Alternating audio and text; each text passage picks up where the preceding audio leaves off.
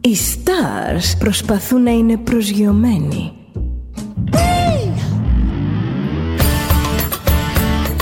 Ένα star είναι συνέχεια στον αέρα. Συνέχεια στον αέρα. Στο Δέλτα ζεις μαζί του.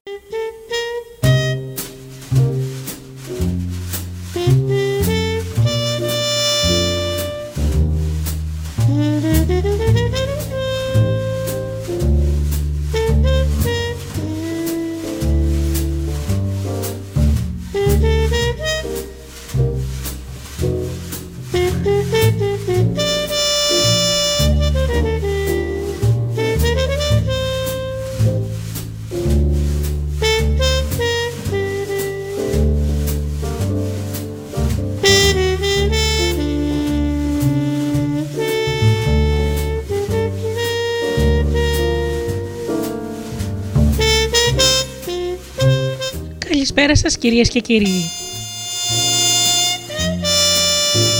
Είναι η εκπομπή «Άνθρωποι και ιστορίες» με τη Γεωργία Αγγελή. Ζωντανά από το στούντιο Δέλτα, το ραδιόφωνο της καρδιάς μας.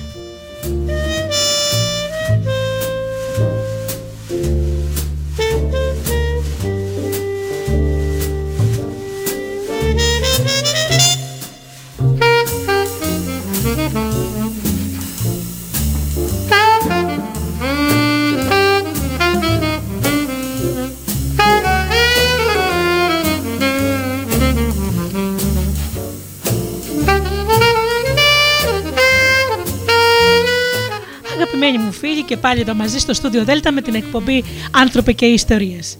Σήμερα λοιπόν θα πούμε για το σύστημα πεπιθήσεων που είναι η δύναμή μας, αλλά όμως είναι δύναμη δημιουργίας και καταστροφής συνάμα.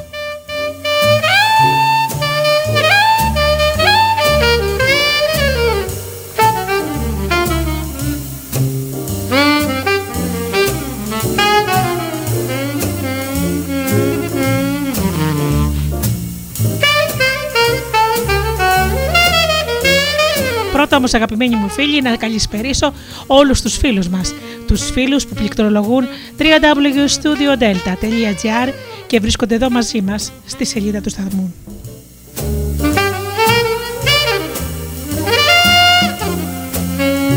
Καλησπέρα και στους φίλους που μας ακούν από τις μουσικές σελίδες τις οποίες φιλοξενούμαστε όπως είναι το Live24. Και φυσικά τους φίλους που μας ακούν από κινητά και tablets. Και όπως πάντα να καλησπερίσω τους αγαπημένους φίλους και συνεργάτες, το Τζίμι, την Αφροδίτη και την Ωρα.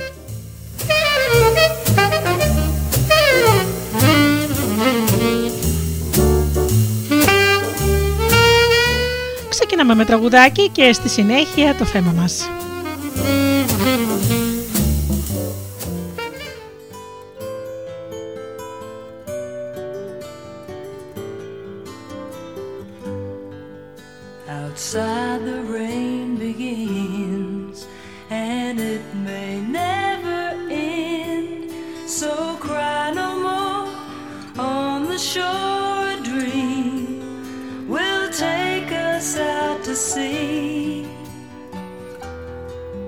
forevermore,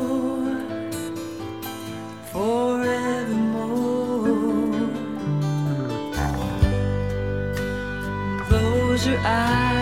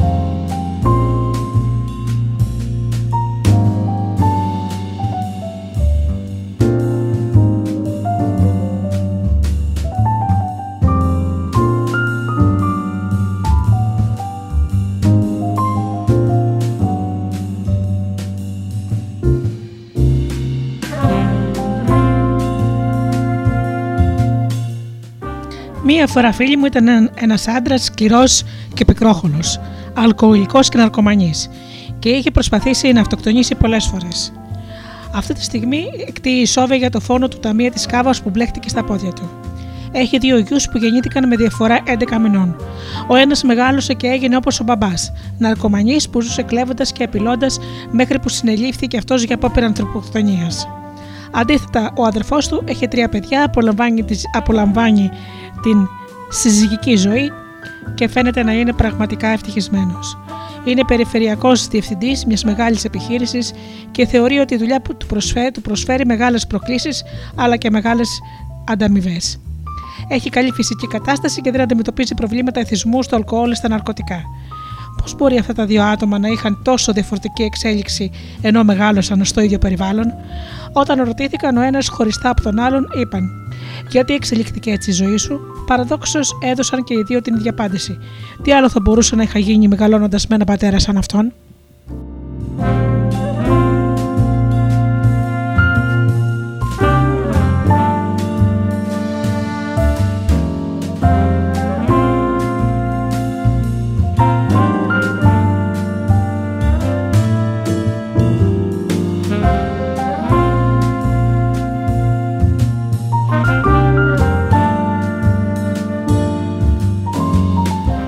Συχνά παρασυρώμαστε και πιστεύουμε ότι τα γεγονότα ελέγχουν τη ζωή μας και ότι το περιβάλλον μας έχει διαμορφώσει το, ποιο, το ποιοι είμαστε σήμερα.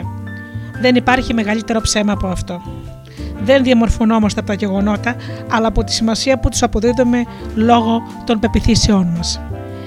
Δύο πιλότοι, δύο πιλότοι καταρρύπτονται στο Βιετνάμ και φυλακίζονται στις περιβόητες φυλακές Χοαλό βρίσκονται απομονωμένοι και λισοδεμένοι σε τσιμεντένιες πλάκες, ενώ τους χτυπούν συνεχώς με σκουριασμένες αλυσίδες και τους βασανίζουν για να τους αποσπάσουν πληροφορίες. Παρόλο που δέχονται την ίδια βία μεταχείριση, διαμορφώνουν ριζικά διαφορετικές πεπιθήσεις σχετικά με την εμπειρία τους. Ο ένας αποφασίζει ότι η ζωή του τελείωσε και αυτοκτονεί για να αποφύγει τον πόνο. Ο άλλος αποκομίζει από τους ίδιους εκτελισμούς μια βαθύτερη πίστη στον εαυτό του, τον συνάνθρωπό του και τον δημιουργό του. Ο Σμίναρχο Τζέραλντ Κόφι χρησιμοποιεί αυτή την εμπειρία για να υπενθυμίζει σε όλο τον κόσμο τη δύναμη του ανθρώπινου πνεύματος να ξεπερνάει τον πόνο, τι δυσκολίες και τα προβλήματα.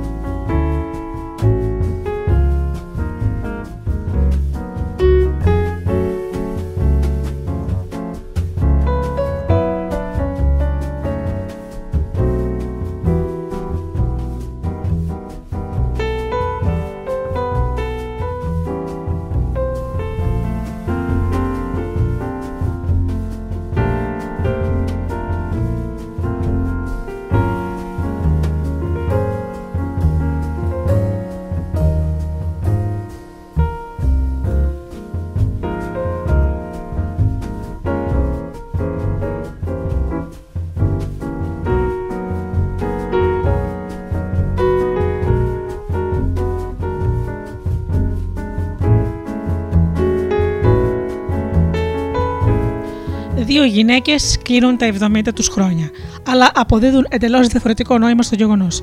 Η μία ξέρει ότι η ζωή της φτάνει στο τέλος της, θεωρεί ότι ύστερα από 7 δεκαετίες ζωής το σώμα της θα αρχίσει να καταραίει και ότι θα πρέπει να αρχίζει σιγά σιγά να κανονίζει τις εκκρεμότητές της. Η άλλη αποφασίζει ότι ανεξαρτήτως ηλικίας, το τι πιστεύει κανείς ότι μπορεί να πετύχει, εξαρτάται από τις πεπιθήσεις του και έτσι θέτει υψηλότερα στάνταρ για τον εαυτό της. Αποφασίζει ότι η ρηβασία είναι ένα καλό άθλημα για κάποιον στην ηλικία της. Για τα επόμενα 25 χρόνια αφοσιώνεται σε αυτή τη νέα περιπέτεια, σκαρφαλώνοντας σε κάποιες από τις ψηλότερες κορυφές του κόσμου. Πρόκειται για την Χούλντα Κρούξ, την πιο ηλικιωμένη γυναίκα που έχει ανεβεί στο όρος Φούτζι.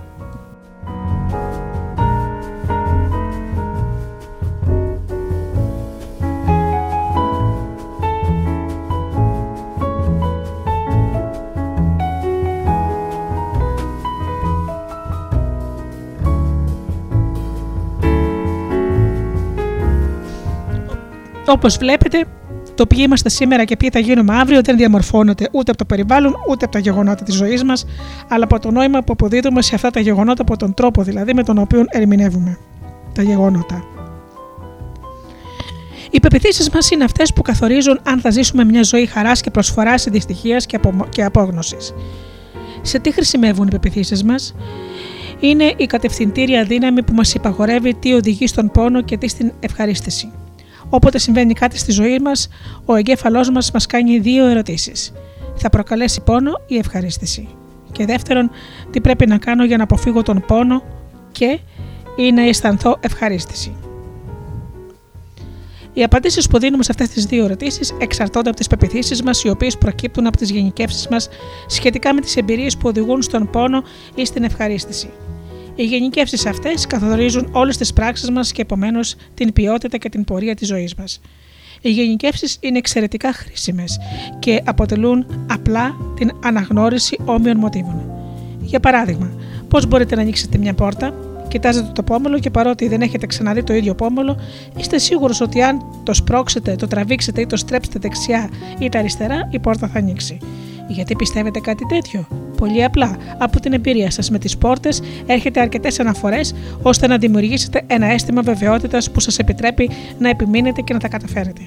Ουσιαστικά, δίχως αυτό το αίσθημα βεβαιότητας, δεν θα μπορούσατε να βγείτε από το σπίτι ή να οδηγήσετε, να χρησιμοποιήσετε το τηλέφωνο ή να κάνετε οποιοδήποτε από τα δεκάδες πράγματα που κάνετε καθημερινά. Οι γενικεύσεις απλοποιούν τη ζωή μας και μας επιτρέπουν να λειτουργούμε φυσιολογικά στην καθημερινότητά μας. Δυστυχώς όμως οι γενικεύσεις σε πιο πολύπλοκες πλευρές της ζωής μπορεί να οδηγήσουν σε υπεραπλουστευτικές και περιοριστικές πεπιθήσεις. σω παρά τις φιλότιμες προσπάθειές μας να αποτύχατε κάποιες φορές και βασμένοι σε αυτές τις εμπειρίες να διαμορφώσετε την πεποίθηση ότι είστε ανίκανοι. Μόλις το πιστέψετε, η πεποίθησή σας μπορεί να μετατραπεί σε αυτοεκπληρούμενη προφητεία και να σκέφτεστε. Γιατί να προσπαθήσω αφού ούτως ή άλλως δεν θα τα καταφέρω, ίσως να είχατε πάρει κάποιες λανθασμένες αποφάσεις για ένα επαγγελματικό ή προσωπικό θέμα και τώρα πιστεύετε ότι υπονομεύετε πάντα τον εαυτό σας. Ή μπορεί όταν πηγαίνετε σχολείο να πιστεύετε ότι δεν μαθαίνετε τόσο γρήγορα όσο τα άλλα παιδιά και αντί να, σκέφτετε, να σκεφτείτε πως ίσως ακολουθούσατε διαφορετική στρατηγική εκμάθησης, να αποφασίσετε ότι είχατε μαθησιακές δυσκολίες. Σε ένα άλλο επίπεδο, οι φιλετικές προκαταλήψεις δεν πηγάζουν και αυτές από χονδροειδείς γενικεύσεις αναφορικά με ολόκληρες ομάδες ανθρώπων.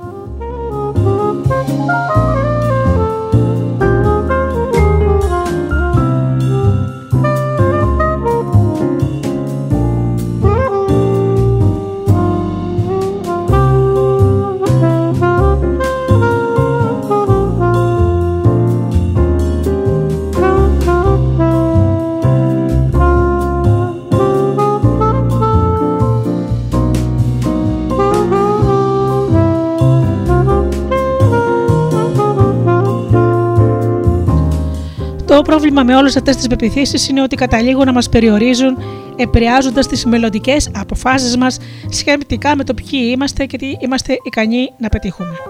Πρέπει να θυμόμαστε ότι οι περισσότερες από τις πεπιθήσεις μας είναι γενικεύσεις που αφορούν το παρελθόν και βασίζονται σε ερμηνείες τραυματικών και ευχάριστων εμπειριών.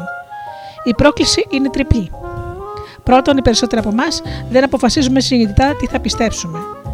Δεύτερον, συχνά οι πεπιθήσεις μας βασίζονται σε παρερμηνία παλαιότερων εμπειριών.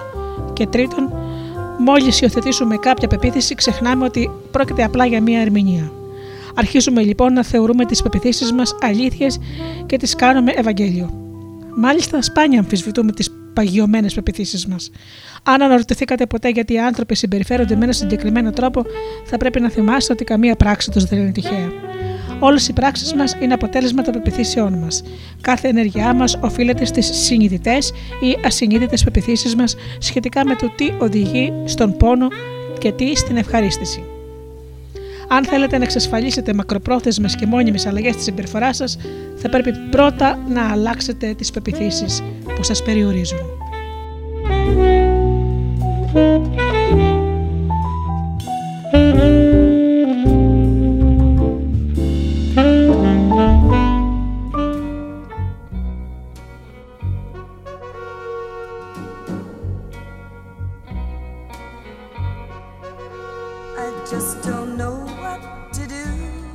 Myself.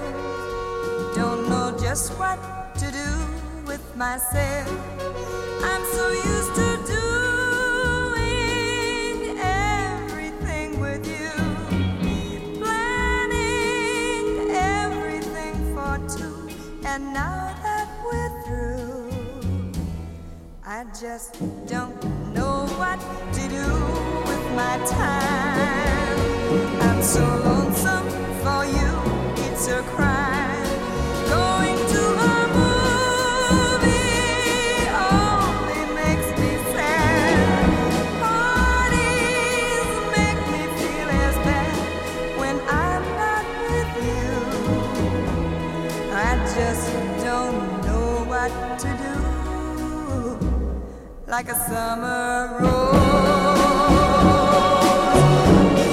the sun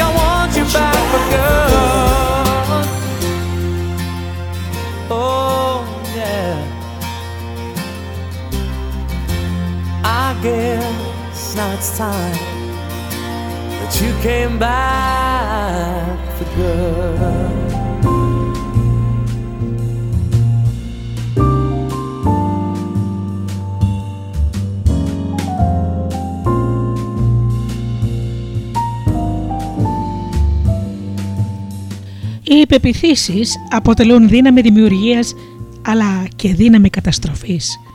Οι άνθρωποι έχουν την εκπληκτική ικανότητα να δημιουργούν νόημα από οποιαδήποτε εμπειρία τους, κάτι που μπορεί να τους αποδυναμώσει ψυχικά ή να τους σώσει κυριολεκτικά τη ζωή. Μερικοί λόγω του πόνου που έχουν βιώσει στο παρελθόν λένε θα χρησιμοποιήσω την εμπειρία μου για να βοηθήσω τους άλλους. Επειδή έπεσα θύμα βιασμού, δεν θέλω να πληγωθεί κανείς άλλος. Ή επειδή έχασα την κόρη μου ή το γιο μου, θα κάνω τον κόσμο καλύτερο.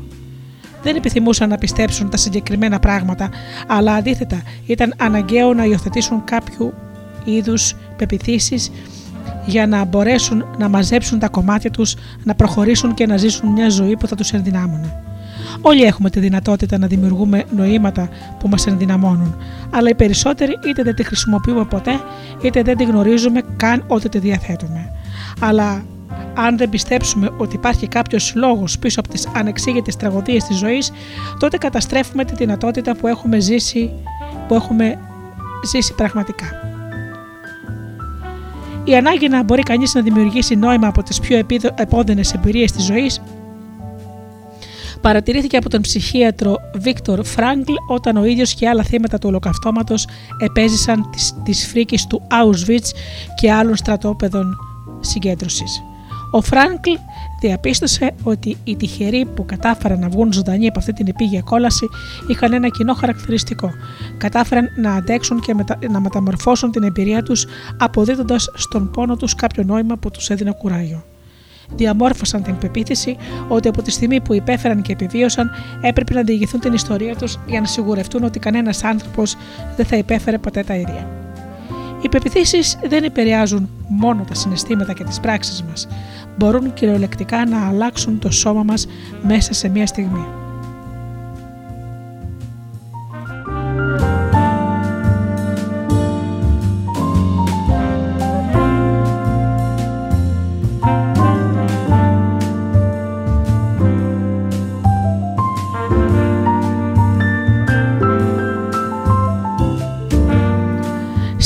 Μια συνέντευξη που έδωσε ο Μπέρνι Σίγκελ, καθηγητής του Yale και επιτυχημένος συγγραφέας, συζήτησε με, τον, με αυτόν που έπαιρνε τη συνέντευξη τη δύναμη των πεπιθήσεων.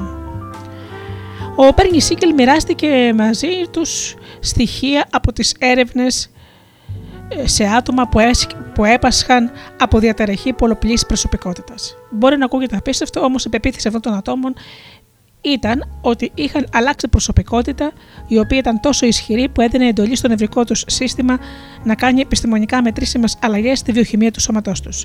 Το αποτέλεσμα, τα σώματά τους κυριολεκτικά μεταμορφωνόταν μπροστά στα μάτια των ερευνητών και άρχισαν να αντανακλούν τη νέα ταυτότητα σε κλάσματα δευτερολέπτου.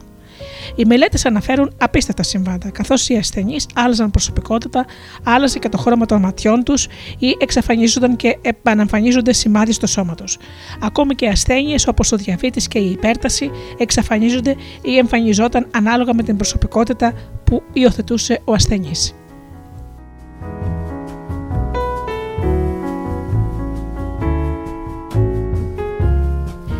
Οι πεπιθήσεις έχουν επίσης τη δύναμη να εξοδοτερώνουν την επιρροή των φαρμάκων στο σώμα. Ενώ οι περισσότεροι πιστεύουν ότι τα φάρμακα θεραπεύουν τις ασθένειες, οι νέες μελέτες στην επιστήμη της ψυχονευροανοσολογίας που εξετάζει τη σχέση νου-σώμα έχει αρχίσει να επιβεβαιώνει κάτι που πολλοί υποψιαζόταν εδώ και αιώνε. Ότι δηλαδή οι πεπιθήσεις μας για την ασθένεια και τις θεραπείες της παίζουν εξίσου σημαντικό ρόλο, αν όχι σημαντικότερο, με την ίδια θεραπεία. Ο Dr. Henry Μπίτσερ από το Πανεπιστήμιο του Χάρβαντ έχει κάνει εκτεταμένες έρευνες που αποδεικνύουν ξεκάθαρα ότι συχνά αποδίδουμε τη βελτίωση της κατάστασης του ασθενούς με κάποιο φάρμακο, ενώ στην πραγματικότητα υπεύθυνη είναι η πεποίθηση του ασθενούς απόδειξη αποτελεί ένα πείραμα στο οποίο ζητήθηκε από 100 φοιτητές της ιατρικής να συμμετάσχουν στη δοκιμή δύο νέων φαρμάκων. Εκείνο με, τον, με την κόκκινη κάψουλα παρουσιάστηκε στους φοιτητές ως υπερδιεργετικό, ενώ αυτό με την μπλε κάψουλα ως πολύ ισχυρό ερεμιστικό. Χωρίς να το γνωρίζουν, οι φοιτητές, οι ερευνητές άλλαξαν το περιεχόμενο της μιας κάψουλας με εκείνο της άλλης. Στην πραγματικότητα, η κόκκινη περιείχε βαρβιτουρικό και η μπλε αμφεταμίνη. Παρ' όλα αυτά, οι μισοί από τους φοιτητές παρουσίασαν συμπτώματα που συμφωνούσαν με τις προσδοκίες τους. Εντελώς αντίθετα από εκείνα της χημικής αντίδρασης που θα έπρεπε να είχαν προκαλέσει τα φάρμακα στον οργανισμό τους. Παρότι οι φοιτητές δεν είχαν λάβει πλασέμπο, αλλά στην πραγματικά φάρμακα, οι πεπιθήσεις τους εξουδετέρωσαν την επίδραση των φαρμάκων στο σώμα τους. Όπως δήλωσε αργότερα ο Dr. Πίτσερ, η αποτελεσματικότητα ενός φαρμάκου εξαρτάται άμεσα όχι μόνο από τις χημικές του ιδιότητες, αλλά από και την πεποίθηση που έχει ο ασθενής για την αποτελεσματικότητά του.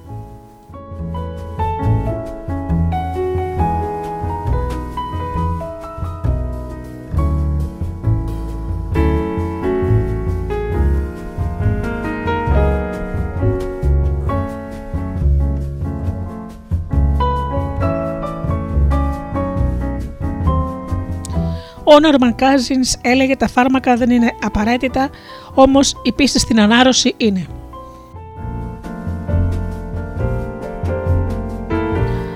Ο Νόρμαν Κάζιν σε μια συνέντευξη μοιράστηκε μια ιστορία που δείχνει πόσο μεγάλη επιρροή ασκούν οι πεπιθήσεις μας στο σώμα μας. Σε ένα αγώνα Αμερικάνικου ποδοσφαίρου στο Λος Άντζελες, αρκετοί άνθρωποι παρουσίασαν συμπτώματα τροφικής δηλητηρίασης. Ο γιατρός που τους εξέτασε έβγαλε το συμπέρασμα ότι η αιτία ήταν ένα συγκεκριμένο αναψυκτικό που είχαν αγοράσει όλοι οι ασθενείς από ένα αυτόματο μηχάνημα προτού αρρωστήσουν. Σύμφωνα με την ανακοίνωση που έγινε από, το μεγάφωνο του σταδίου, δεν θα έπρεπε να έχει αγοράσει κανείς αναψυκτικά από το συγκεκριμένο μηχάνημα γιατί κάποιοι είχαν δηλητηριαστεί. Επιπλέον, στην ανακοίνωση αναφέρθηκαν και τα συμπτώματα που είχαν παρουσιάσει οι ασθενείς. Αμέσως επικράτησε πανδαιμόνιο στις κερκίδες, ενώ δεκάδε άνθρωποι άρχισαν να κάνουν εμετό και να λιποθυμούν. Ακόμη και κάποιοι που δεν είχαν καν πλησιάσει το μηχάνημα ένιωθαν άρρωστοι. Ήταν μια δύσκολη μέρα για τα ασθενοφόρα των τοπικών νοσοκομείων που πήγαινε έρχονταν στο στάδιο μεταφέροντας πλήθος αρρώστων οπαδών, οι οποίοι όταν διαπιστώθηκε ότι δεν ευθυνόταν το μηχάνημα, ανάρρωσαν αμέσως σαν από θαύμα πρέπει να καταλάβουμε ότι οι πεπιθήσεις μας μπορούν να μας αρρωστήσουν ή να μας θεραπεύσουν σε μία στιγμή. Υπάρχουν στοιχεία που αποδεικνύουν ότι οι πεπιθήσεις επηρεάζουν το ανοσοποιητικό μας σύστημα, αλλά το σημαντικότερο είναι ότι μπορούν να μας δώσουν την αποφασιστικότητα να δράσουμε ή να μας αποδυναμώσουν και να κάμψουν τη θέλησή μας. Ακόμη και αυτή τη στιγμή που ακούμε όλα αυτά τα πράγματα,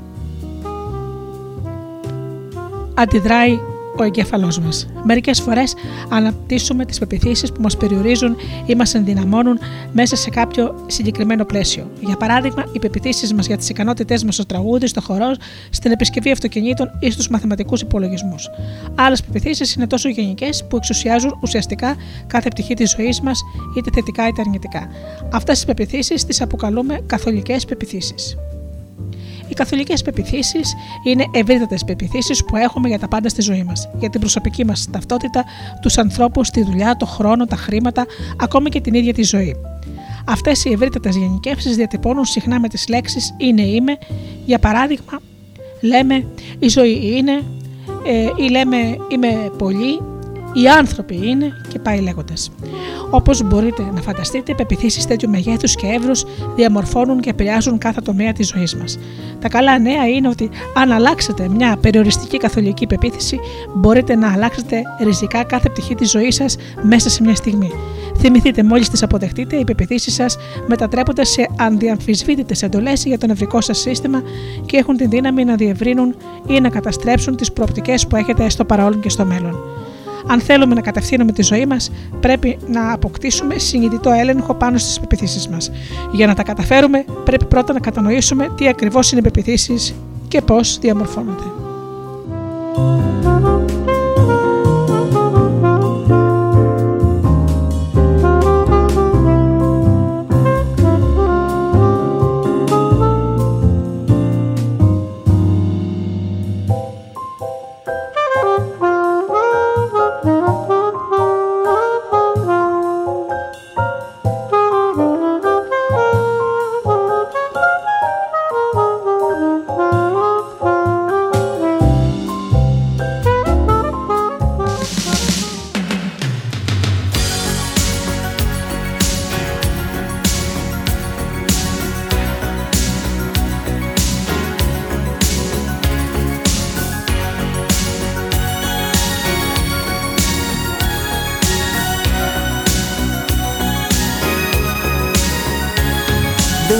Looking in your eyes, I see a paradise. This world that I found is too good to be true.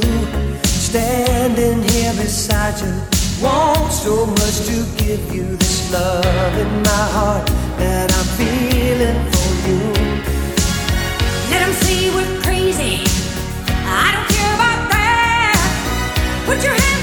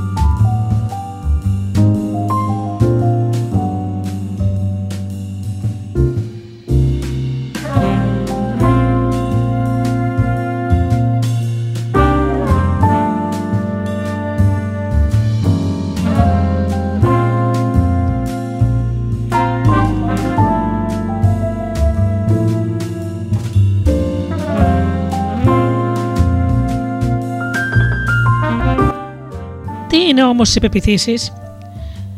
Συχνά στη ζωή μιλάμε για πράγματα χωρίς να γνωρίζουμε τι ακριβώς είναι.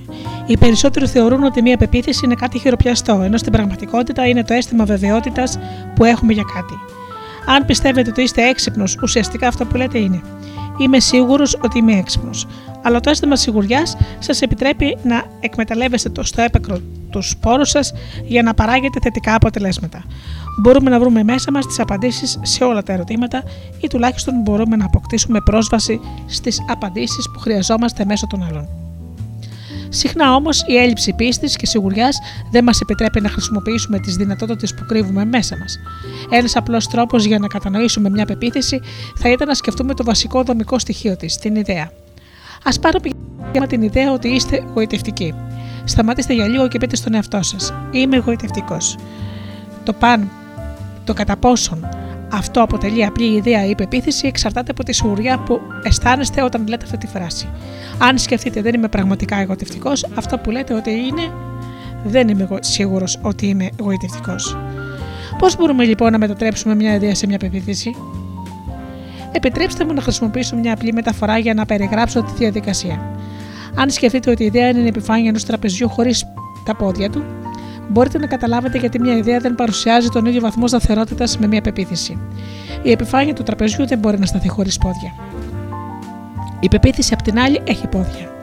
Αν όντως πιστεύετε ότι είστε εγωιτευτικός, πώς γνωρίζετε ότι δεν κάνετε λάθος, δεν ισχύει ότι έχετε κάποιες παραστάσεις που υποστηρίζουν τη συγκεκριμένη ιδέα, κάποιες εμπειρίες που την επιβεβαιώνουν; Αυτές αποτελούν τα πόδια που σταθεροποιούν το τραπέζι και εδραιώνουν την πεποίθησή μας.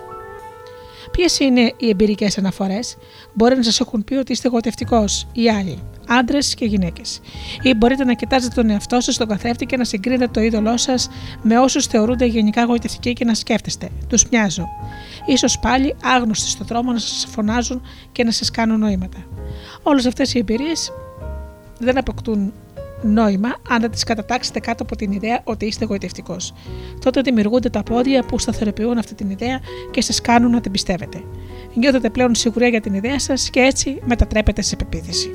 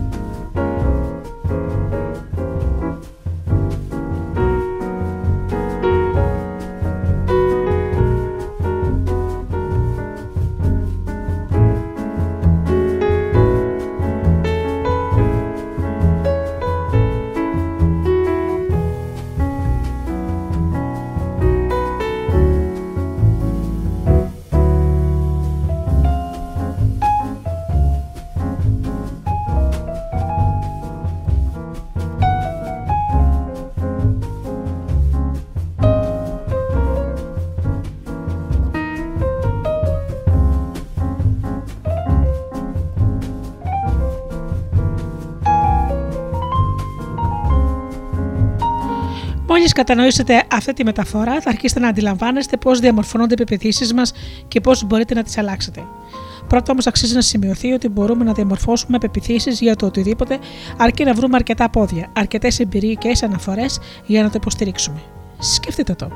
Δεν έχετε αρκετές προσωπικές εμπειρίες ή δεν γνωρίζετε αρκετούς ανθρώπους που έχουν πέσει θύματα εκμετάλλευσης από τους άλλους, ώστε να διαμορφώσετε την πεποίθηση ότι οι άνθρωποι είναι διαφθαρμένοι και ότι θα σας εκμεταλλευτούν αν τους δοθεί ευκαιρία; Μπορεί να μην θέλετε να πιστέψετε κάτι τέτοιο.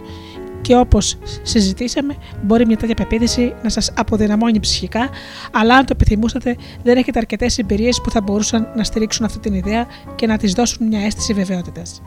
Δεν ισχύει επίσης ότι έχετε εμπειρίες στη ζωή, αναφορές που μπορούν να στηρίξουν την ιδέα ότι αν πραγματικά νοιάζεστε για τους ανθρώπους και τους φέρεστε καλά, θα σας φερθούν και εκείνοι καλά και θα σας βοηθήσουν. Το ερώτημα είναι το εξής. Ποια από αυτές τις πεπιθήσεις είναι αλήθεια, η απάντηση είναι ότι δεν έχει σημασία ποια είναι η αλήθεια. Εκείνο που έχει σημασία είναι ποια μπορεί να σας ενδυναμώνει περισσότερο. Όλοι μπορούμε να βρούμε κάποιον που να στηρίξει την πεποίθησή μας και να μας κάνει να νιώσουμε πιο σίγουροι για αυτή. Αυτό επιτρέπει στους ανθρώπους να σκέφτονται λογικά. Το βασικό ερώτημα είναι και πάλι κατά πόσο η πεποίθηση αυτή μας ενδυναμώνει ή μας αποδυναμώνει σε καθημερινή βάση. Ποιες είναι άραγε οι πιθανές πηγές εμπειρικών αναφορών στη ζωή μας, Σίγουρα αντλούμε αναφορές από τις προσωπικές μας εμπειρίες. Μερικές φορές μπορεί να τις συγκεντρώσουμε από πληροφορίες που λαμβάνουμε από τους άλλους από βιβλία, CD ή ταινίες. Άλλες φορές σχηματίζουμε αναφορές βασισμένοι μόνο στη φαντασία μας. Η συναισθηματική ένταση που αισθανόμαστε για κάθε μια από αυτές τις αναφορές επηρεάζει σε μεγάλο βαθμό την αντοχή και το πάχος του ποδιού που αντιπροσωπεύει. Τα πιο ανθεκτικά και σταθερά πόδια δημιουργούνται από προσωπικές εμπειρίες που συνδέονται με κάποιο έντονο συνέστημα, είτε επώδυνο είτε ευχάριστο. Ο άλλος παράγοντας είναι το πλήθος των αναφορών που έχουμε και φυσικά όσο περισσότερες είναι οι εμπειρίες που στηρίζουν μια ιδέα, τόσο πιο ακράδαντα θα τις πιστεύετε. Χρειάζεται οι αναφορές αυτές να είναι ακριβείς για να μπορέσετε να τις χρησιμοποιήσετε; Όχι, μπορεί να είναι πραγματικές ή φανταστικές, ακριβείς ή ανακριβείς. Ακόμη και οι προσωπικές μας εμπειρίες, οτιδήποτε και αν πιστεύουμε για αυτές, διαστρεβλώνονται από τη δική μας προσωπική οπτική.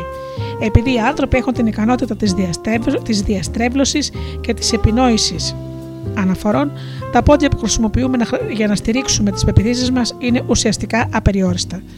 Το, νεο, το μειονέκτημα εδώ είναι ότι ανεξάρτητα από το που προέρχονται οι αναφορές μας, αρχίζουμε να τις δεχόμαστε ως αληθινές και να μην τις αμφισβητούμε πλέον. Αυτό μπορεί να έχει πολύ αρνητικές επιπτώσεις ανάλογα με τις πεπιθήσεις που υιοθετούμε. Από την άλλη, όμως, σημαίνει επίσης ότι έχουμε την ικανότητα να χρησιμοποιούμε αναφορές που έχουμε φανταστεί για να μας οθήσουν προς την κατεύθυνση των ονείρων μας. Αν φανταστούμε κάτι αρκετά έντονα, μπορούμε να το πετύχουμε τόσο εύκολα όσο αν το βιώνουμε πραγματικά. Και αυτό γιατί ο νους μας δεν μπορεί να διακρίνει τη διαφορά ανάμεσα σε κάτι που φανταστήκαμε και σε κάτι που πραγματικά ζήσαμε.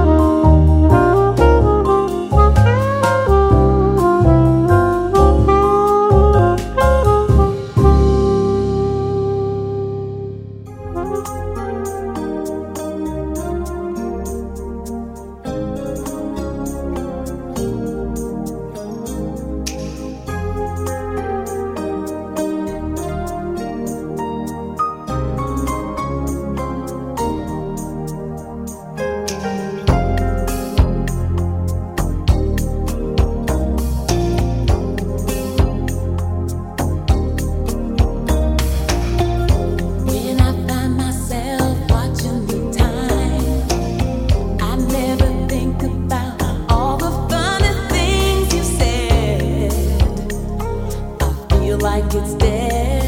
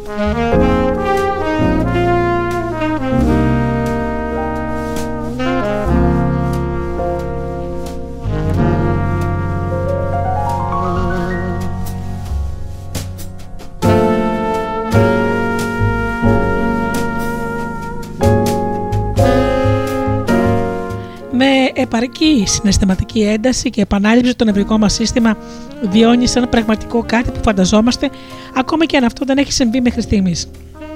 Τα πιο επιτυχημένα άτομα που έχουμε συναντήσει έχουν την ικανότητα να πείθουν τον εαυτό τους ότι θα τα καταφέρουν ακόμα και αν μέχρι τότε κανείς δεν, δεν έχει καταφέρει κάτι αντίστοιχο.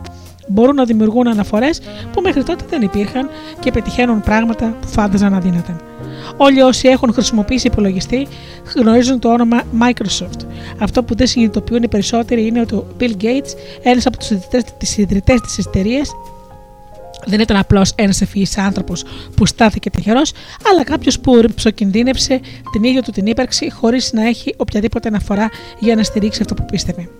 Όταν έμαθα ότι μια εταιρεία στο, στο Albuquerque ανέπτυσε κάτι που ονομαζόταν ηλεκτρονικός υπολογιστής και χρειαζόταν λογισμικό σε γλώσσα Basic, του τηλεφώνησε και εγγυήθηκε ότι μπορούσε να τους το εξασφαλίσει παρόλο που εκείνη τη στιγμή δεν το είχε στα χέρια του. Από τη στιγμή που δεσμεύτηκε, έπρεπε να βρει τον τρόπο. Η πραγματική του ευφυα ήταν η ικανότητά του να δημιουργεί ένα σύστημα βεβαιότητας. Υπήρχαν πολλοί εξίσου έξυπνοι άνθρωποι, όμως εκείνος χρησιμοποίησε το αίσθημα της σιγουριάς για να εκμεταλλευτεί όλα τα μέσα που είχε στη διάθεσή του. Μέσα σε μερικές εβδομάδες δημιούργησε μαζί με τον συνέτερό του μια γλώσσα προγραμματισμού που θα έκανε πραγματικότητα την ιδέα του ηλεκτρονικού υπολογιστή. Επιζωκινδυνεύοντα και βρίσκοντας τρόπο να πετύχει, ο Bill Gates έθεσε σε κίνηση μια σειρά εξελίξεων που θα άλλαζε για πάντα τον τρόπο εργασίας των ανθρώπων και έτσι έγινε εκατομμυριούχος από τα 30 του. Αυτή είναι η δύναμη της σιγουριάς.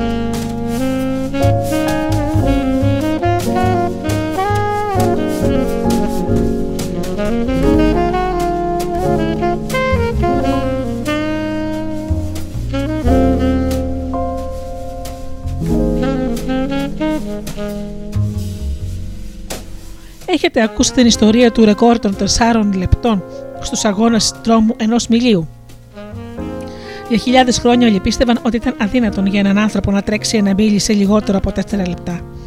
Όμως το 1954 ο Ρότζερ Μπάνιστερ κατέρριψε αυτή την κυρίαρχη πεποίθηση, την περιοριστική κατέφερε να πετύχει το αδύνατον και όχι μόνο μέσω της σωματικής άσκησης, αλλά επαναλαμβάνοντας στο μυαλό του την κούρσα και βλέποντας τον εαυτό του να σπάει το φράγμα των 4 λεπτών τόσες φορές και με τόση συναισθηματική ένταση, που δημιούργησε ζωντανές εμπειρικές αναφορές οι οποίες διέταξαν το νευρικό του σύστημα να παράγει το συγκεκριμένο αποτέλεσμα. Πολλοί δεν συνειδητοποιούν ότι η σπουδαιότερη διάσταση αυτού του πρωτεύματος ήταν η επιρροή που είχε στους άλλους. Μέχρι τότε φαινόταν ότι κανείς δεν θα μπορούσε να σπάσει το φράγμα των 4 λεπτών. Αλλά μέσα σε ένα χρόνο, από το επίτευγμα του Ρότζερ, άλλοι 37 αθλητές κατόρθωσαν το ίδιο. Η δική του εμπειρία έδωσε στους άλλους αθλητές ισχυρές αναφορές για να καλλιεργήσουν το αίσθημα της βεβαιότητας ότι μπορούσαν και εκείνοι να κατορθώσουν το αδύνατον. Τον επόμενο χρόνο τα κατάφεραν άλλοι 300 δρομείς.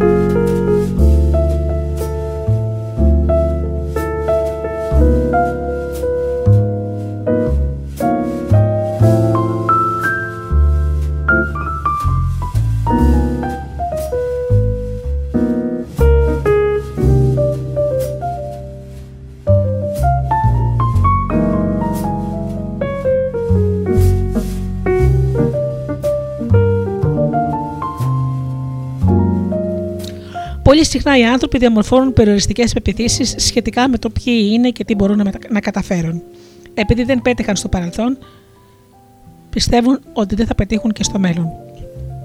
Σαν αποτέλεσμα από φόβο για τον πόνο που μπορεί να νιώσουν, αρχίζουν να σκέφτονται συνεχώς ότι πρέπει να είναι ρεαλιστές. Οι περισσότεροι από εκείνους που λένε συνεχώς Α είμαστε ρεαλιστές, στην πραγματικότητα ζουν συνεχώς με το φόβο μήπως απογοητευτούν, απογοητευτούν ξανά. Από το φόβο τους διαμορφώνουν πεπιθήσεις που προκαλούν δισταγμό και δεν τους επιτρέπουν να δώσουν τον καλύτερό τους σε αυτό. Κατά συνέπεια, τα αποτελέσματα που πετυχαίνουν είναι μέτρια. Οι σπουδαίοι ηγέτες σπάνια είναι ρεαλιστές. Μπορεί να είναι ευφυείς και πολλές φορές να επιβεβαιώνονται, αλλά δεν είναι ρεαλιστές σύμφωνα με τα πρότυπα των άλλων. Κάτι που είναι ρεαλιστικό για κάποιον που μπορεί να μην είναι για κάποιον άλλον. Ο Γκάντι πίστευε ότι μπορούσε να χτίσει στην Ινδία την ανεξαρτησία της χωρίς να έρθει σε βίαιη σύγκρουση με την Μεγάλη Βρετανία. Κάτι που μέχρι τότε δεν είχε κατορθώσει κανείς. Δεν ήταν ρεαλιστής, αλλά επιβεβαιώθηκε απελευθερώνοντας την Ινδία. Αντίθετα, αντίστοιχα, Σίγουρα δεν ήταν ρεαλιστικό να πιστεύει κανείς ότι μπορούσε να κατασκευάσει σε ένα κτήμα με πορτοκαλιές ένα πάρκο αναψυχής το οποίο θα έδαινε στους ανθρώπους τόση χαρά, ώστε θα ήταν διατεθειμένοι να πληρώσουν όχι μόνο για τις διάφορες δραστηριότητες, αλλά απλά για να περάσουν την είσοδο. Κι όμως, λίγοι είχαν τη σιγουριά του Walt Disney και η αισιοδοξία του απέφερε καρπούς.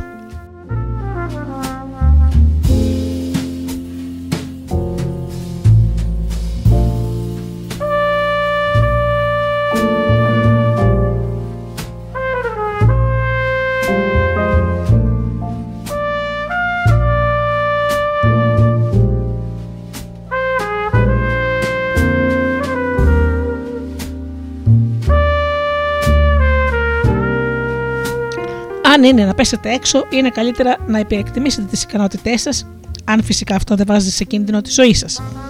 Παρεπιπτόντως, κάτι τέτοιο δεν είναι εύκολο γιατί οι ανθρώπινες δυνατότητες είναι κατά πολύ μεγαλύτερες από όσο φαντάζεστε. Πράγματι, πολλές μελέτες επικεντρώνονται στις διαφορές μεταξύ αισιόδοξων και απεσιόδοξων ατόμων. Όταν προσπαθούν να μάθουν κάποια νέα δεξιότητα, οι απεσιόδοξοι κρίνουν πάντα πιο αντικειμενικά την απόδοσή τους, ενώ οι αισιόδοξοι θεωρούν την απόδοσή τους καλύτερη από ό,τι πραγματικά ήταν.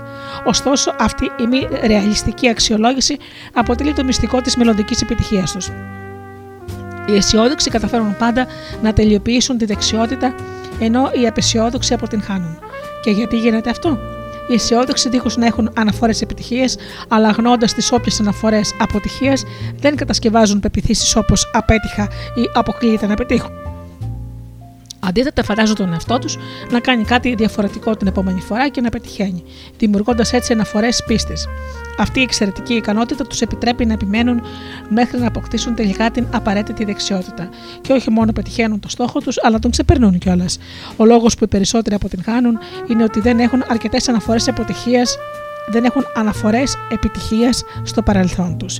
Αντίθετα, τα αισιόδοξα άτομα λειτουργούν με βάση τις πεπιθήσεις όπως το παρελθόν δεν καθορίζει το μέλλον. Όλοι οι σπουδαίοι ηγέτες, όλοι όσοι έχουν πετύχει σε κάποιον τομέα της ζωής τους, γνωρίζουν τη δύναμη που δίνει η συνεχής επιδίωξη ενός οράματος, ακόμη και αν δεν γνωρίζουν όλες τις λεπτομέρειες για τον τρόπο υλοποίησής τους. Αν αποκτήσετε την απόλυτη βεβαιότητα που προσφέρουν οι ακλόνιτε πεπιθήσεις, θα μπορείτε ουσιαστικά να πετύχετε τα πάντα, ακόμη και πράγματα που οι άλλοι θεωρούν αδύνατα.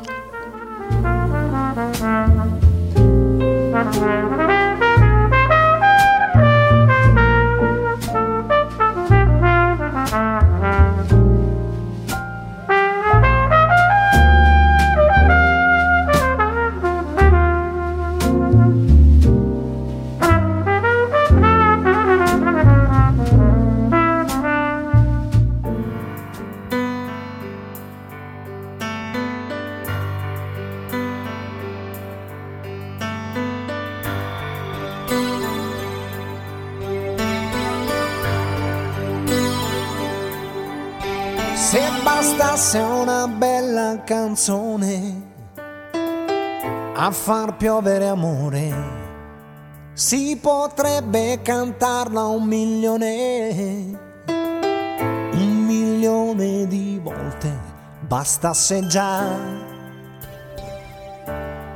bastasse già. Non ci vorrebbe poi tanto a imparare ad amare di Se bastasse una vera canzone per convincere gli altri, si potrebbe cantarla più forte. Visto che sono in tanti, fosse così, fosse così. Si dovrebbe lottare per farsi sentire di più. Se bastasse una buona canzone a far dare una mano, si potrebbe trovarla nel cuore senza andare lontano. Bastasse già bastasse già eh. non ci sarebbe bisogno di chiedere la carità. Dedicato a tutti quelli che sono allo sbando.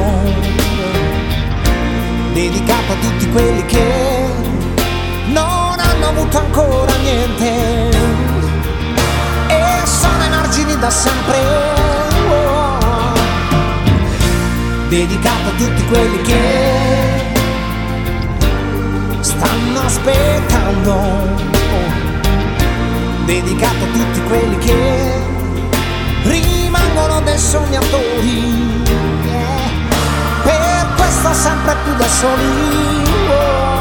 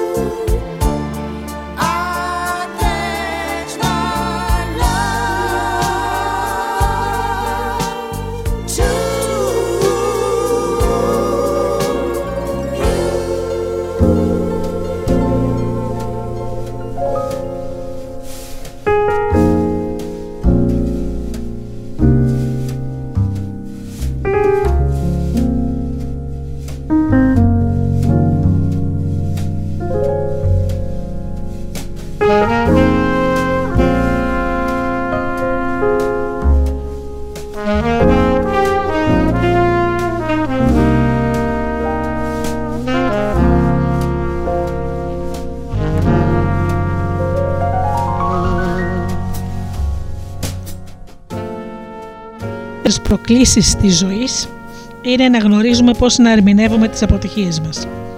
Το μέλλον μας διαμορφώνεται από τον τρόπο με τον οποίο αντιμετωπίζουμε τις ήττες μας και από το τι πιστεύουμε ότι τις προκάλεσε. Να θυμάστε ότι η ζωή μας καθορίζεται περισσότερο από οτιδήποτε άλλο από τον τρόπο με τον οποίο αντιμετωπίζουμε τις δυσκολίες και τις αντικσότητες. Μερικές φορές βομβαρδιζόμαστε από τόσες αναφορές πόνου και αποτυχίας που αρχίζουμε να διαμορφώνουμε την πεποίθηση πως ό,τι και να κάνουμε τα πράγματα δεν θα βελτιωθούν. Κάποιοι αρχίζουν να αισθάνονται ότι όλα είναι μάτια, ότι είναι αβοήθητοι ή ανάξιοι, ότι θα αποτύχουν, οτιδήποτε και αν κάνουν. Αν θέλετε να πετύχετε στη ζωή σας, δεν πρέπει να ενδώσετε σε τέτοιες πεπιθήσεις, οι οποίες σας αποδυναμώνουν και εξοδετερώνουν την ικανότητα της δράσης σας. Στην ψυχολογία υπάρχει ένας συγκεκριμένος όρος γι' αυτό, τον καταστροφικό ο τρόπο σκέψης. Ο όρος επίκτητη αδυναμία.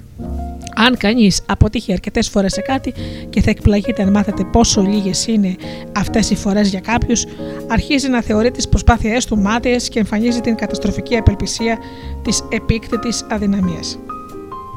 Ο Δόκτωρ Μάρτιν Σέλιγκμαν από το Πανεπιστήμιο της Πενσιλβάνια έχει ερευνήσει τα αίτια που, απο, που προκαλούν την επίκριτη αδυναμία. Στο βιβλίο του Learned Optimism, επίκτητη αισιοδοξία, αναφέρει τρία διαφορετικά μοτίβα πεπιθήσεων που μας αποδυναμώνουν και που μπορούν ουσιαστικά να καταστρέψουν κάθε πλευρά της ζωής μας. Έχει ονομάσει αυτές τις τρεις κατηγορίες μονιμότητα, διάχυση και υπετιότητα. Πολλοί από τους πιο επιτυχημένους ανθρώπους του κόσμου πέτυχαν παρά τα τεράστια προβλήματα και εμπόδια που αντιμετώπισαν. Η διαφορά τους με τους άλλους, όπως τους τα παρατούν, έχει να κάνει με τις πεπιθήσεις τους σχετικά με την μονιμότητα ή την προσωρινότητα των προβλημάτων τους. Τα επιτυχημένα άτομα σπάνια θεωρούν ένα πρόβλημα μόνιμο, ενώ όσοι αποτυγχάνουν τείνουν να θεωρούν ως μόνιμο ακόμη και το μικρότερο πρόβλημα. Αμέσως, μόλις υιοθετήσετε την πεποίθηση ότι δεν μπορείτε να αλλάξετε κάτι επειδή κάνατε μέχρι τώρα ό,τι κάνατε δεν είχε αποτέλεσμα, αρχίζετε να δηλητηριάζετε τον εαυτό σας. Πολλά χρόνια πριν,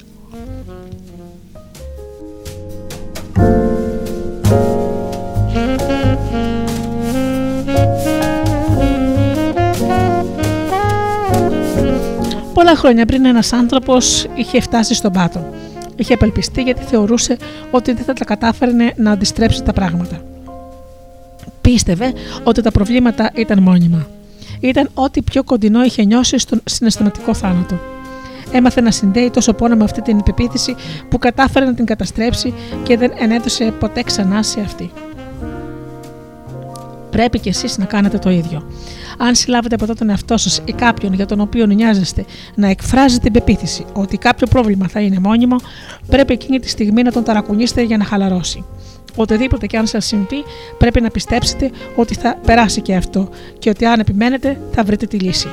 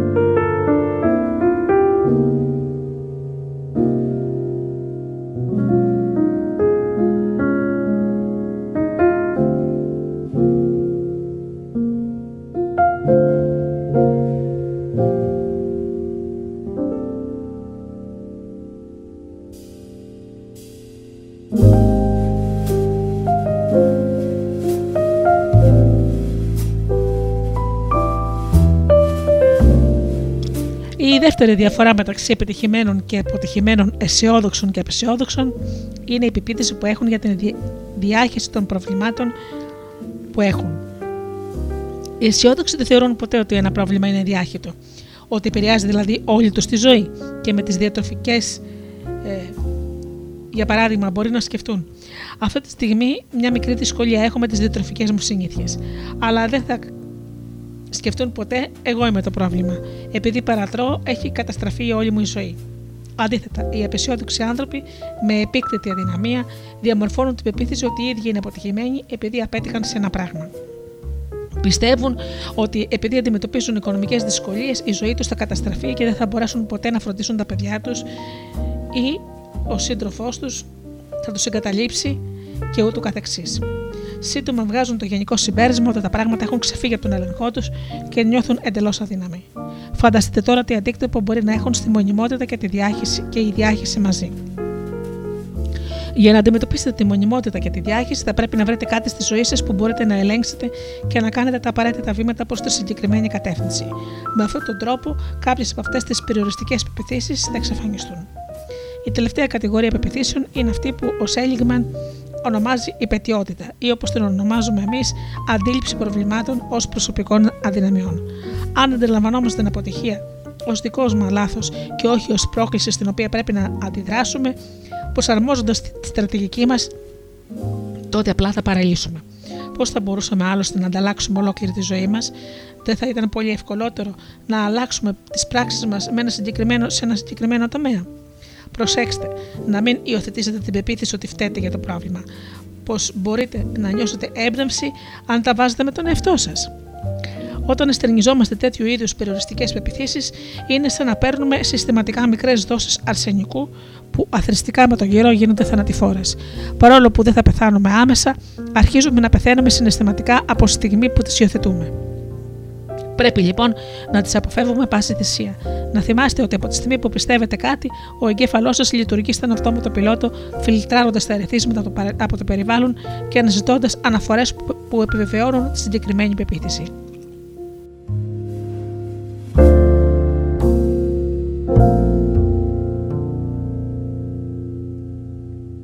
Και μην ξεχνάμε ότι ο Έντιμον Σπένσερ έλεγε Ο νους γεννά το καλό και το κακό, την ευτυχία και τη δυστυχία, τα πλούτη και τη φτώχεια.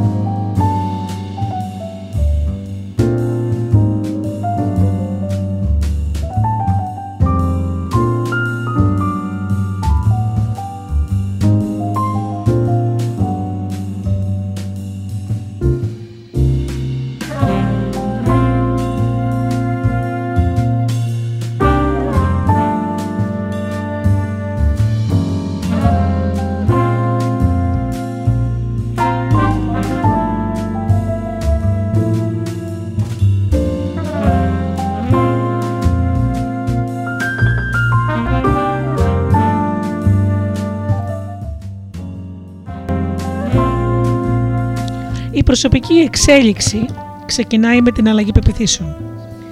Πώς μπορούμε λοιπόν να αλλάξουμε τις πεπιθήσεις; Πρώτον, ο πιο αποτελεσματικός τρόπος είναι να επαναπρογραμματίσετε το νου σας ώστε να συσχετίσει ένα αίσθημα αφόρητου πόνου με την παλιά σας πεποίθηση. Πρέπει να νιώσετε βαθιά μέσα σας όχι μόνο ότι η πεποίθηση αυτή σας έχει προκαλέσει πόνο στο παρελθόν, αλλά ότι θα συνεχίσει να σας προκαλεί πόνο στο παρόν και στο μέλλον. Έπειτα, πρέπει να συσχετίσετε ένα έντονο αίσθημα ευχαρίστησης με την ιδέα να υιοθετήσετε μια νέα ενδυναμωτική πεποίθηση.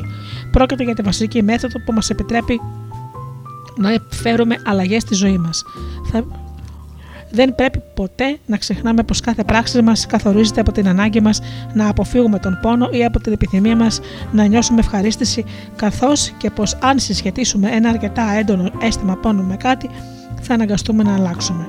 Ο μόνος λόγος που ενστερνιζόμαστε μια πεποίθηση είναι επειδή έχουμε συνδέσει ένα έντονο αίσθημα πόνου με την απουσία της συγκεκριμένης πεποίθησης ή ένα έντονο αίσθημα ευχαρίστησης με την παρουσία της.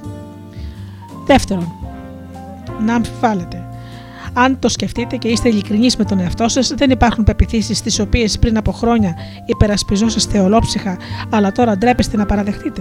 Τι έγινε άραγε, κάτι σας προκάλεσε αμφιβολίες, ίσως ήταν μια νέα εμπειρία, ίσως κάποιο παράδειγμα που διέψευσε την παλιά σας πεποίθηση.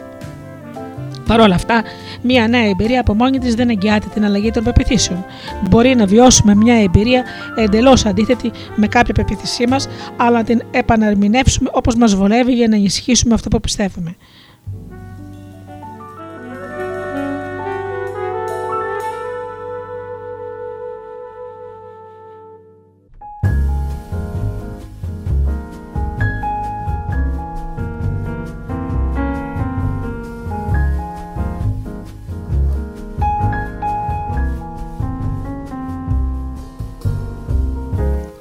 Οι νέες εμπειρίες προκαλούν αλλαγές μόνο να μας κάνουν να αμφισβητούμε τις πεποίθησει μας.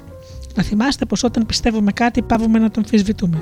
Από τη στιγμή που αρχίζουμε να αμφισβητούμε τις πεπιθήσει μας, πάβουμε να αισθανόμαστε βέβαιοι για αυτές. Αρχίζουμε να ταλτάζουμε τα πόδια του τραπεζιού. Τις εμπειρικές αναφορές μας δηλαδή. Και να χάνουμε την αίσθηση της απόλυτης βεβαιότητας. Έχετε αμφισβητήσει ποτέ την ικανότητά σας να καταφέρετε κάτι; Με ποιον τρόπο. Κατά πάσα πιθανότητα κάνατε τον εαυτό σας τι υπονομευτικές ερωτήσεις όπως Και αν τα θαλασσώσω, αν δεν τα καταφέρω, αν δεν με συμπαθήσουν.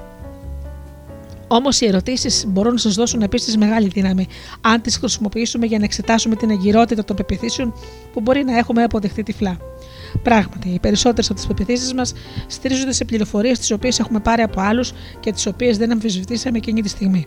Αν τις εξετάσουμε προσεκτικά, ίσως να ανακαλύψουμε ότι αυτό που για χρόνια πιστεύουμε υποσυνείδητα βασίζεται σε ένα σύνολο λανθασμένων υποθέσεων. Αν χρησιμοποιείτε γραφομηχανή ή ηλεκτρονικό υπολογιστή, είμαι σίγουρη πως θα καταλάβετε το παρακάτω παράδειγμα. Γιατί πιστεύετε ότι η παραδοσιακή κατανομή των γραμμάτων, των αριθμών και των συμβόλων του 99% των συσκευών με πληκτρολόγιο Η ίδια σε όλο τον κόσμο, παρεπιπτόντως η κατανομή λέγεται QWERTY. Αν πληκτρολογείτε, γνωρίζετε ότι αυτοί είναι οι χαρακτήρες που βρίσκονται στην πάνω αριστερή πλευρά του πληκτρολογίου. Σίγουρα η κατανομή αυτή θα πρέπει να επινοήθηκε ώστε να αυξάνει την ταχύτητα πληκτρολόγησης, έτσι δεν είναι; Οι περισσότεροι δεν αμφισβητούν το σύστημα QWERTY, άλλωστε υπάρχει εδώ και 150 χρόνια. Στην πραγματικότητα όμως η κατανομή αυτή είναι η πιο αναποτελεσματική που μπορείτε να φανταστείτε. Έχει αποδειχτεί ότι πολλές άλλες κατανομές όπως η Dvorak μειώνουν τα λάθη και αυξάνουν την ταχύτητα εντυπωσιακά. Η αλήθεια είναι ότι η κατανομή QWERTY σχεδιάστηκε με το σκοπό της μείωσης της ταχύτητας δαχτυλογράφηση, την εποχή που τα μέρη με τα, γράμματα, με τα γραμματικά στοιχεία στην γραφομηχανή κινούνταν τόσο αργά ώστε κολούσαν αν ο δακτυλογράφος έγραφε πολύ γρήγορα.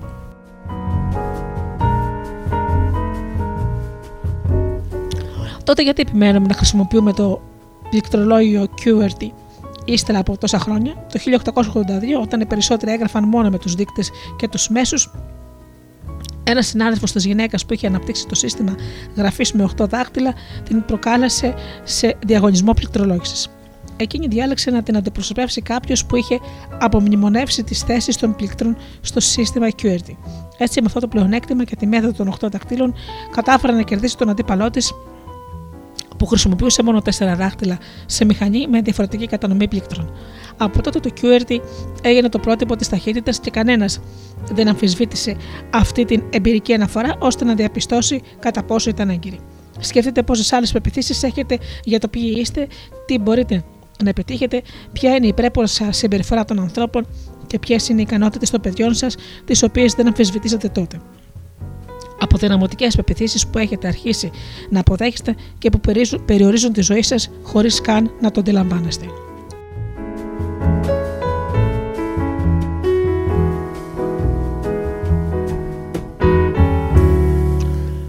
Αν κάνετε αρκετές ερωτήσεις για κάτι, στο τέλος σίγουρα θα φτάσετε στο σημείο να το αμφισβητήσετε.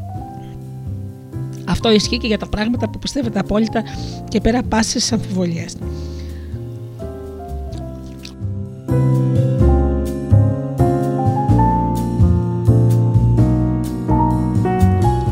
Οι πεπιθήσεις μας χαρακτηρίζονται από διαφορετικά επίπεδα συναισθηματικής βεβαιότητας και έντασης.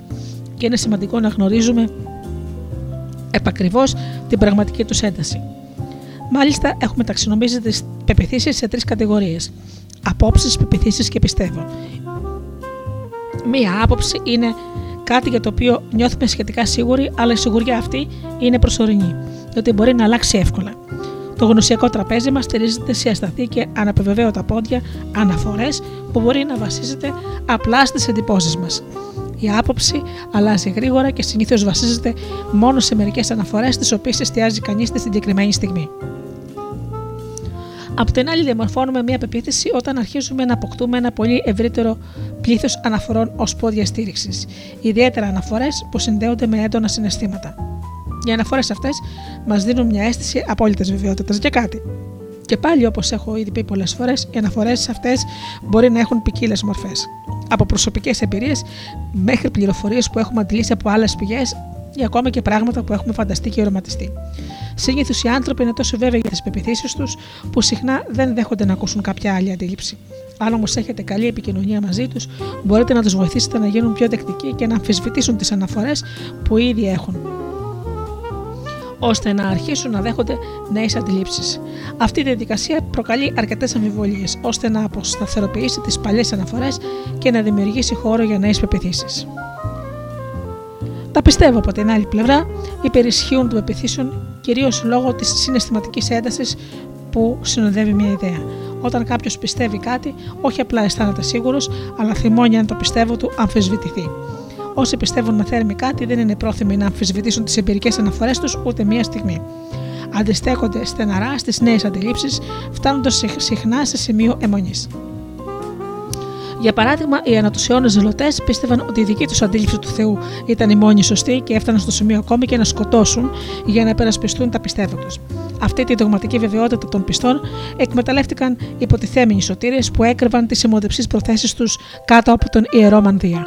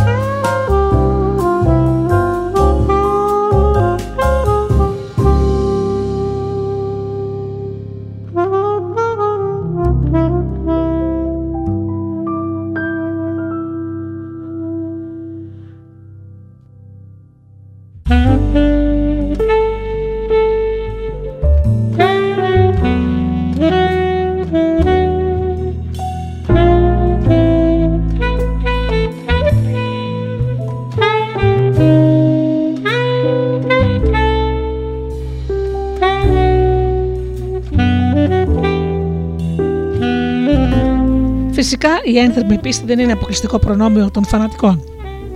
Αντίθετα, χαρακτηρίζει όλους τους ανθρώπους που είναι αφοσιωμένοι σε μια ιδέα ή αρχή ή σε ένα σκοπό.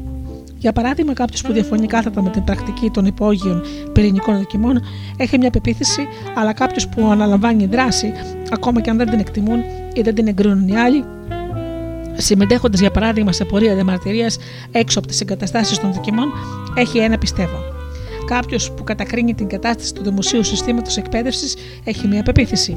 Αλλά κάποιος που γίνεται θελοντής σε εκπαιδευτικό πρόγραμμα προκειμένου να βελτιώσει το σύστημα έχει πιστεύω.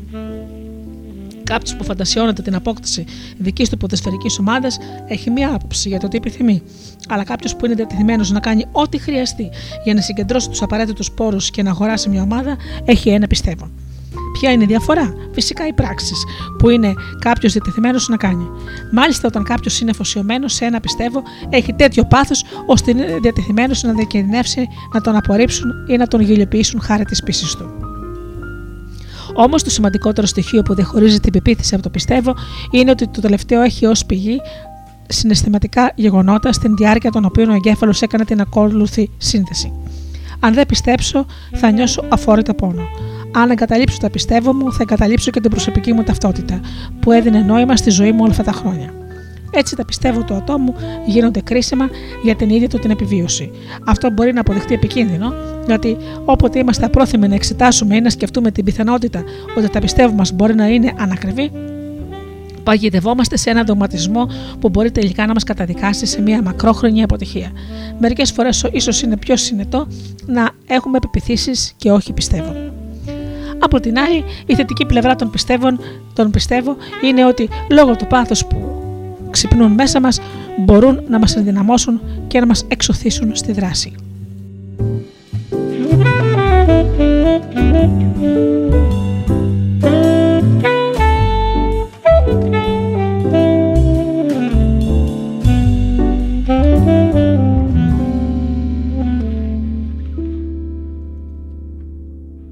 Back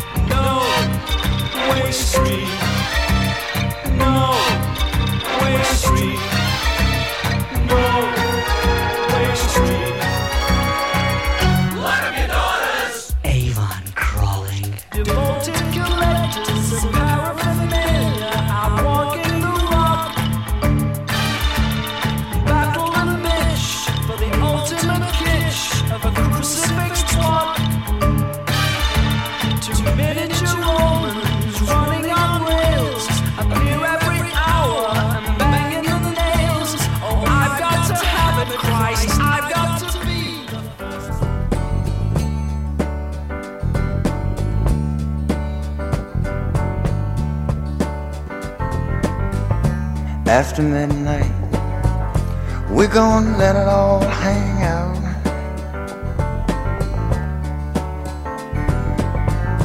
After midnight, we're gonna chug, look, and shine.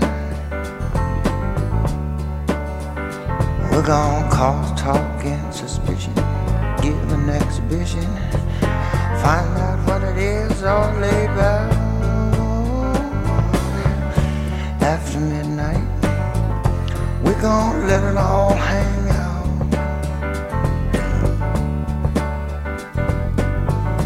After midnight, gonna shake your tambourine.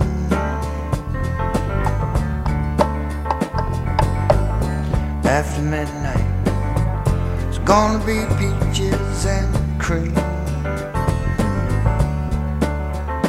We're gonna cause talk and suspicion, give an exhibition, find out what is all about. After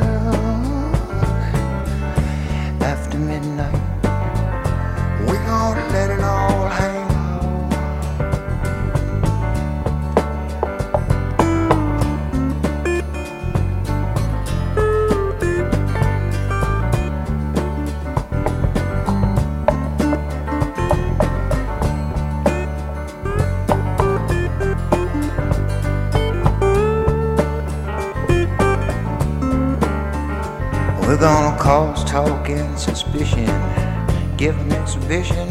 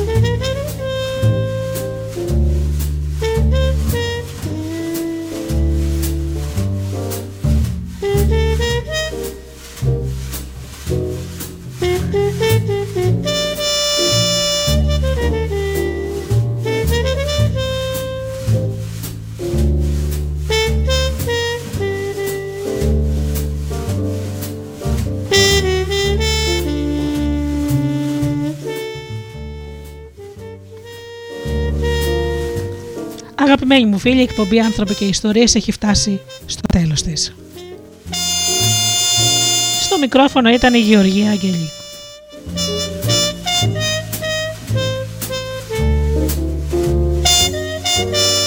Αναλύω το ραντεβού μας για την επόμενη Παρασκευή στις 8 το βράδυ όπως πάντα. Μέχρι τότε φίλοι μου, σας εύχομαι να περνάτε καλά, να είσαστε καλά και αγαπήστε τον άνθρωπο που βλέπετε κάθε μέρα στον καθρέφτη. Καλό σας βράδυ.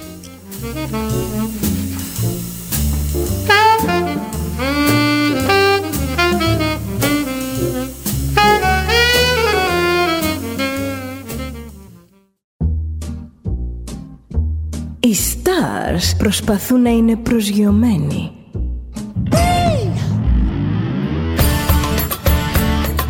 Ένα star είναι συνέχεια στον αέρα. Συνέχεια στον αέρα. Στο Δέλτα ζεις μαζί του.